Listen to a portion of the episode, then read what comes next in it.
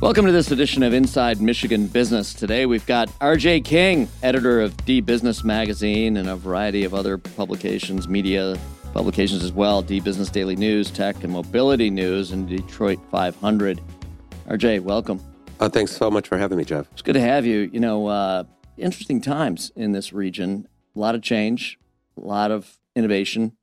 Interesting times. I mean, transformative kind of opportunities bubbling up and here in the Detroit region right now and making us very important in the world of technology as we pursue electric vehicles, autonomous vehicles, and a lot of the other mobility technologies that feed into all that. Right. I think what Detroit has over anybody else uh, when you're looking at other major cities around the world is the ability to marry software with hardware. That's a very difficult thing to do and at scale or volume. You know, Tesla's had their share of problems. Yeah. Lots of recalls. And the California tech companies, Microsoft, Apple might come out with a car uh, the next year or two. Google, yeah, they're just not doing it or wait to be seen. But I think that's where Metro Detroit really can uh, take advantage. Uh, they're literally in the driver's seat. You know, it's really a race to not only be a tech cluster around the world, there's yes. seven of them. Right. So Detroit, Silicon Valley, Seoul, Tokyo, Germany, if you want, just say Germany in general, mm-hmm. or Stuttgart, Israel, and then Shanghai. And I think Detroit, out of all of those, has long shown the ability to build hardware, you know, in the millions and millions of vehicles. When you say build hardware, are you talking about manufacturing? Yes. Manufacturing, yes. right. So, yeah. you know, we used to be rooted in manufacturing. That's what we were. And so now you know, there's the shift toward being a technology sector as opposed to a manufacturing sector. And of course, you need both. You know, uh, you need both working hand in hand seamlessly. But that shift from being a you know one viewed as really a, a production sector as opposed to a technology or an innovation center is, is you know that's kind of where the action is today, and really trying to move obviously more toward the technology side, both for facilitation of the things that we do build and produce, as well as just the impression and image and how we view the region and the companies in it in terms of valuation and everything else too, right? Driving money into the region. Right. And you have a lot of testing facilities that uh, are off road, so they're safe to test for these future autonomous vehicles, electric vehicles, whether it's Ford's Tech Center in Dearborn, they're working on Michigan Central, the old train station, down at Michigan 14th in Corktown. You know, General Motors with its uh, Tech Center, as well as um, Stellantis in Auburn Hills, but they also have uh, a test center in uh, Grass Lake, which is near Ann Arbor. And then you have public private partnerships, Mcity with the University of Michigan, the American Center for Innovation around Willow Run Airport in Ypsilanti Township. So the uh, suppliers themselves, um, some of them have test tracks. And then you really get down to really one of the great assets that no one else has in the world. Or, you know, we have the largest collection of tool and die shops in the world that's the uh, production side of the business. Yeah, and those yeah. are your tier three guys uh, right. that uh, really are valuable in terms of um, not only bringing out new product, but making sure that it, it gets to scale and the quality is there. Yeah. You know, it's interesting, but you talk about this kind of perception of tech versus production. Of course, again, they're both critically important, need to go hand in hand. If I were to ask the leadership at Tesla, where do you fall in terms of business sector, industry sector? You know, they're going to call themselves a tech company, right? Sure. And that's really where you need to be today for the kinds of things you're talking about. And are the, you know, where are we in terms of the transformation of our auto companies from being manufacturing companies to being tech companies? Well, I think they're on their way. They've been reducing the number of plants they have around the world. Other assets, Ford, for instance, is looking at everything and, and saying, hey, do we really need to own, you know, 45 office buildings in Metro Detroit? when we can lease those and then get that off of our books. You know, and GM's the same way. Stellantis is a little different, but they're all looking to divest out of those things that they were in before to really focus on technology. And I think they're doing a pretty good job. It doesn't happen overnight. Ford just made an announcement about splitting itself in two. One side focused on electric vehicles and mobility, the other side focused on traditional, you know, right gasoline right. engine powered right. vehicles, mostly SUVs and pickups and things. So, uh, yeah, I think you're starting to see it, and I think we are positioned well moving forward. We've got uh, a chief mobility officer for the state of Michigan, Trevor Pawl. Mm-hmm. Uh, the Detroit Regional Chamber is very focused on assisting companies as they make this transition. But also, you've got to be careful as you roll out more and more electric vehicles. They have about 10% of the parts of internal combustion engine vehicles. So there's that shift to consider. And there's going to be some winners and losers there. Of There's no course, question. of course, like any uh, emerging industry, there are going to be, you know, one of the big reasons that you want this focus on technology and innovation is that that's where the high paying jobs come from. That's what helps grow a region, right? I mean, and it fosters uh, offshoot industries and company development and startups and so on. All that goes together as it relates to an industry that's, you know, really, really cool and really happening and really emerging as it relates to the future. And so, you know, I think one of the advantages that a Tesla has, whether it's on the West Coast or in Austin or wherever it may be, ultimately, you know, they're putting themselves right in the sweet spot of where those kinds of people are in terms of hiring the great workforce you need to lead innovation, which is a different kind of thing than the kind of workforce you typically look for in a production situation. So, you know, that's a major focus going forward for economic development. It's also a major encumbrance if you can't get it done to ultimately realizing what we want this region to be here. Sure. I think you look at Tesla, they started from scratch, as you mentioned. So Of they don't have no any legacy issues. yeah, no right? legacy costs. right, so that's a huge advantage for them. That Right. really sends up their value. Of course. But you look at a place like Michigan Central, which is an emerging emerging mobility innovation district that Ford is working on 30 acres in Corktown and just west of uh, downtown Detroit. You know, they have kept saying from day one, this is not a Ford campus. This is for everybody. And the reason they're saying that is they want people to come in and say, oh, well, if you're there at Michigan Central, that means you're working for Ford and you can't work for GM or Lear or, any of the others, Stellantis or, you know, Ram. But I think Ford's been very careful just say no. It's it's really the community's campus, and uh, yes, we'll have 2,500 workers there, but also another 2,500 from partners, suppliers, just general business, mostly tech related, Right, mobility right. related. Tech related doesn't have to be mobility; it could be a, a healthcare solution of some type, a medical device that might emerge from there. So I think that's really a, a game changer. And I think um, when the train station does open in the first quarter of 2023, soon after, you're going to see a lot of stories written about how, yep, this really is an innovation district for everybody. I think it's the most important and dynamic factor in the entire equation right now. That could represent, that could be the game changer, Mhm. right? Yep. I mean, just bringing the, the, you know, that startup culture that will be present there, all the different companies uh, focused on innovation and focused on making deals ultimately with whatever product they're developing, you know, making those deals right in their backyard with the auto companies that are here. That's a really exciting thing. And that will bring the kind of people we want here, thinking, innovative, being progressive, and contributing to that future aura of a, you know, really high powered tech region that's exciting and dynamic and cool. Sure. And the other thing that we have, probably more so than most regions, is we have a very dynamic university college network here that's been built up over the last hundred years, largely with support from the automotive industry and then other industries as things got uh, more diversified. But, uh, you know, that bringing in that next talent here is going to be a lot easier. The schools work very closely with business. So they're pretty much at the cutting edge of what's needed Yeah. not only today, but you know, two, three years from now, in terms of the skill sets that are needed. They can change the curriculum quickly. So all of those things, and you know, it's just a matter of us bringing those people here. But it's a lot easier than trying to go somewhere else to try to get them. For sure. And and as you say, I mean, there's the uh, the engine, if you will, to creating the kind of talent we need right here in the backyard with a real desire to be part of it all, you know. Um, coming right out of that that corridor, whether figuratively or literally between Detroit and Ann Arbor, needs to be a real focus. And it can be a real pipeline to feeding the kind of talent we need here in the region to becoming that tech oriented uh, region that we want to be, that we ultimately see ourselves as now and well into the future. Let's talk about Ann Arbor for a second. I mean, there's a lot of innovation coming out of Ann Arbor.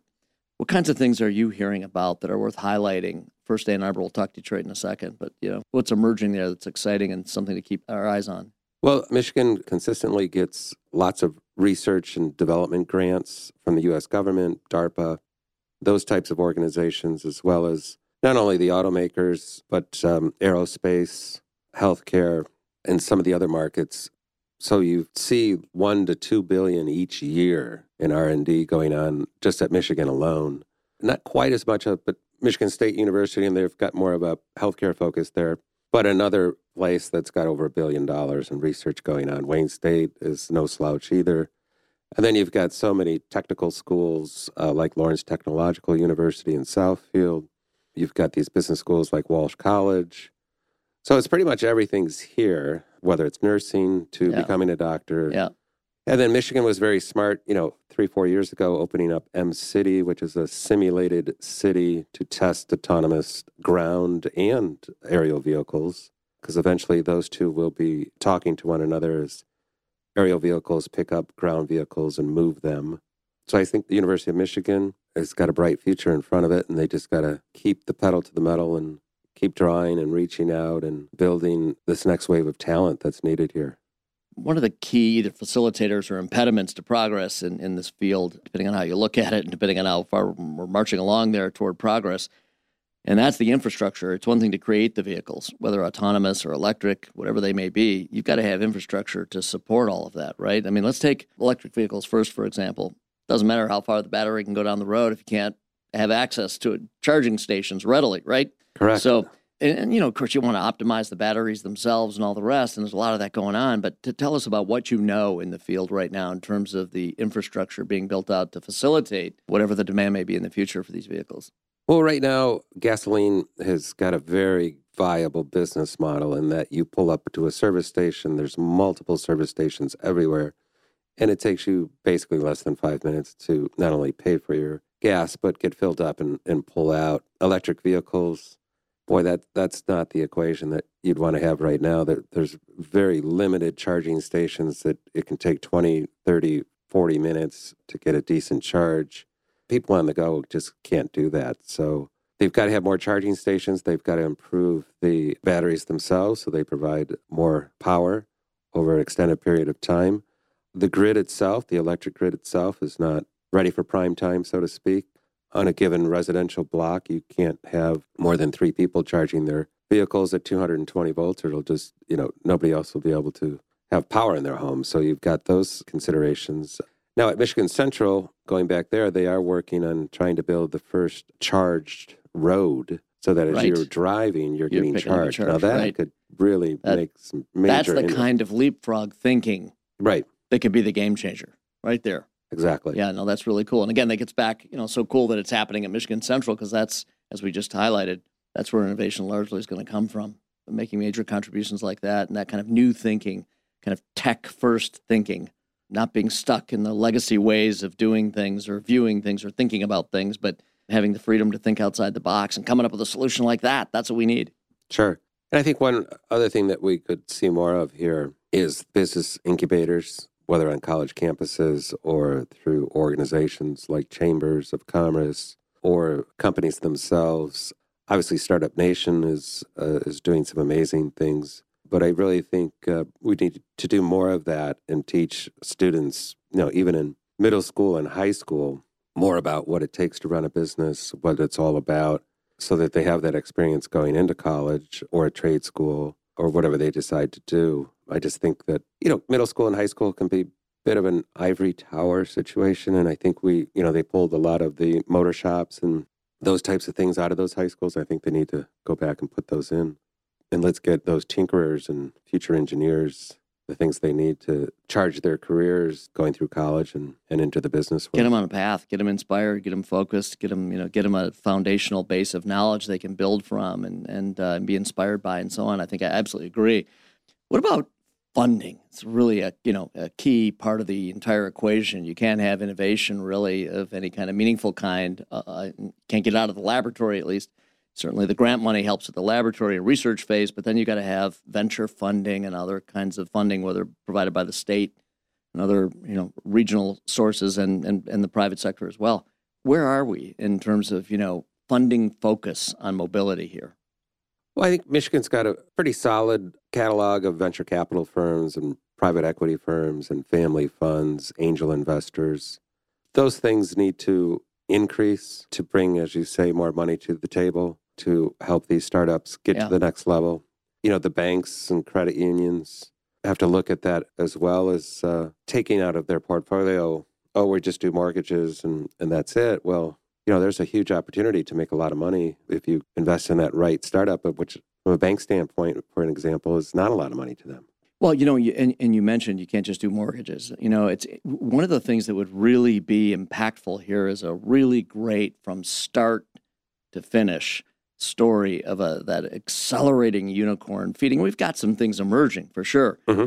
but that great public facing, you know, uh, story that, that filters down into the culture here where you can think about god you know i could start a company driving to you know driving to the same kind of outcomes that this particular, whether it be you know uh, uh, optimizing battery power or a flying taxi, whatever it may be. But a cool story like that would go a long way to catalyzing the community and driving real energy into it, both in terms of funding and talent and everything, and and then you know building on that, driving exponential innovation as well. For sure, I think the thing about venture capital firms is they are risk takers more so than a bank in having you know 80 to 100 plus venture capital firms mostly in Metro Detroit, but throughout the state of Michigan. Those are great assets. And, you know, just a plug for the magazine, we have uh, an incredible list right on our homepage of what's called the 2022 Venture Capital Report. And it lists all those funders and contact information. And actually, it's been one of the more popular areas on our website. And I think the more that we can get that information into the hands of these uh, startups, if you will, or people, you know, contemplating becoming a startup, all the better. And let's face it, if you don't have a family and a network of friends that perhaps your parents know to get access to money, it's it can be very difficult. It can be very to difficult. take your idea. And these are largely, you know, a lot a lot of these ideas. I'm speaking generally now. Are very cost intensive. They take capital. Got to feed the feed the beast, right? In order to keep them going and get them get them from laboratory actually into the field as you know practical and uh, the kinds of innovation we can really apply. Sure. And I think in the high school level, certainly, I think the curriculum can change and you can make up mock venture capital firms and teach these students okay, here you're going to be building this part for this automaker, and here's everything that you need. And now, you know, you have a, a person that would represent a mock venture capital firm and maybe one of the teachers mm-hmm. and the student or students need to prepare a report to say, why should I give you a million dollars to start up your company? You know, it, that would be an incredibly yes, valuable that's cool resource cool. Uh, at the high school level. Absolutely. Because when I came out of high school, I had no idea what was right. Going on. You know, I, people coming out of high school, I think there are very few that say, I'm going to grow up to be a venture capitalist. Most right. of them probably don't even know what that is. Right, right. You know? And that's the kind of cultural shift, sea change we need to get people thinking that way and, and being inspired by the possibility of right. being part of that world. Um, uh, no, you're, you're absolutely right. I love that. Let's talk about, you touched on something earlier, and that's getting transportation off the ground in, in terms of whether it be flying taxis or vehicles that, you know, are hybrid, but, you know, get up in the air and move us around. Is there anything really, you know, exciting from a practical standpoint that's going to be a near-term impact? you know, whether it be a company growing up that uh, is going to employ lots and lots of people because they're on the path, or whether it be a company that's going to deliver a product that the consumers in our region and beyond can actually use. Where are we in all that life cycle? Well, the the so-called aerial taxi market, which would either move people or products or emergency vehicles, those will be ready in the next two or three years. And there'll be very short trips in the beginning to prove out the technology that, you know, you can move parts from one factory to another or deliver a person that, um, you know, has an accident out in the rural area where, it, yeah, literally a small plane. Piloted or autopilot? In the beginning, it'll be piloted, piloted yeah. but eventually there'll be autopilots, especially when you have those dedicated routes. That is coming, and the technology needs are, are going to be huge. Michigan's in a pretty good spot. It, it is one of the top five states in the country for aerospace parts manufacturing, which are very high tolerances, and uh, you really, really got to know what you're doing. But taking that skill set and applying it to the greater industry and looking at the future, and I think the government side should support more of uh, R&D grants for these aerospace companies. When you say aerospace companies, you're you're putting the flying taxis and the, Mhm. these vehicles that get off the ground and fly us around for whatever purpose, and and, and as you say, to, for delivery purposes of packages and, and other goods too. That's what you're referring to when you say the aerospace. Correct. Yeah. Okay. And so if you're flying into uh, Detroit Metro, you know, it could take you half hour Little to shuttle, an hour Right. Be- to, to get downtown. Mhm. But if you hopped on a aerial taxi, you could be downtown in seven minutes. more extreme if you're landing at LaGuardia in New York, getting to Manhattan. Well, that could take easily an hour. Right, traffic. It avoids the, the traffic Again, issue. seven right, minutes. Right, right. And you land typically on the top of a parking deck that's dedicated as a heliport. And when you land, you either walk to your final destination or there's a ground vehicle to take Yeah. you to your final destination. the futuristic science fiction of the Jetsons is upon us, right? I It mean, is. we're we're, It's- it's we're really that close. close. You say a couple of years. Mhm. I mean, that's amazing that we might be walking along a Detroit sidewalk somewhere downtown, looking up and seeing a flying taxi Yep. above our heads. Yeah. Incredible. Going from gas powered vehicles to electric, while incredibly important, going from the ground to in the air is a whole other thing. What about companies in the area that are worth mentioning that are contributing to the, uh, whether it be flying taxis or package delivery vehicles, whatever it may be? Who's doing what here that are worth mentioning? Well, certainly Detroit Aircraft Corporation and ASX, which is Airspace Experience Technologies. Uh, they're based out of uh, City Airport. Uh, Mapping the Skies, if you will, is a company called Airspace Link. And then all the big military defense firms are here. So they, in one fashion or another, are working on different things. And you're seeing the big commercial airlines like Boeing and United taking a particular interest in developing these short range dedicated aerial taxis. And by the way, all the technology and research that you see in the automotive industry on the batteries really helps out the aerospace industry because you can take those same batteries and use them to power these vehicles Sure. so they don't have to go and reinvent these batteries. So off Right. the shelf, so to speak, really is going to be beneficial for the rollout of these aerial taxis, if you will. RJ, it's really interesting, fascinating times, both, you know, uh, for those of us who are consumers who will be benefiting from these technologies, autonomous vehicles, electric vehicles, a flying taxi, a shuttle to the airport in seven minutes instead of a half an hour, all things that may impact our lives. But beyond that, the impact on employment here, you know, the impact on the way we view our region and others view our region as they consider coming in and be part of the workforce here, living here, working here, and so on. Mobility is a major force to all of that objective, clearly. And uh, we thank you for joining us today and helping put some perspective on kind of where we are, what's going on, and even a little look at where we might be headed very soon in the near future. Well, thank you so much, Jeff. Good to have you on, RJ. Thank you. All right, that wraps up this episode of the Inside Michigan Business Podcast. Be sure to subscribe to receive programming notifications and special event announcements by going to InsideMichiganBusiness.com. Follow us on your favorite social media platform and wherever podcasts are downloaded. Thank you for listening.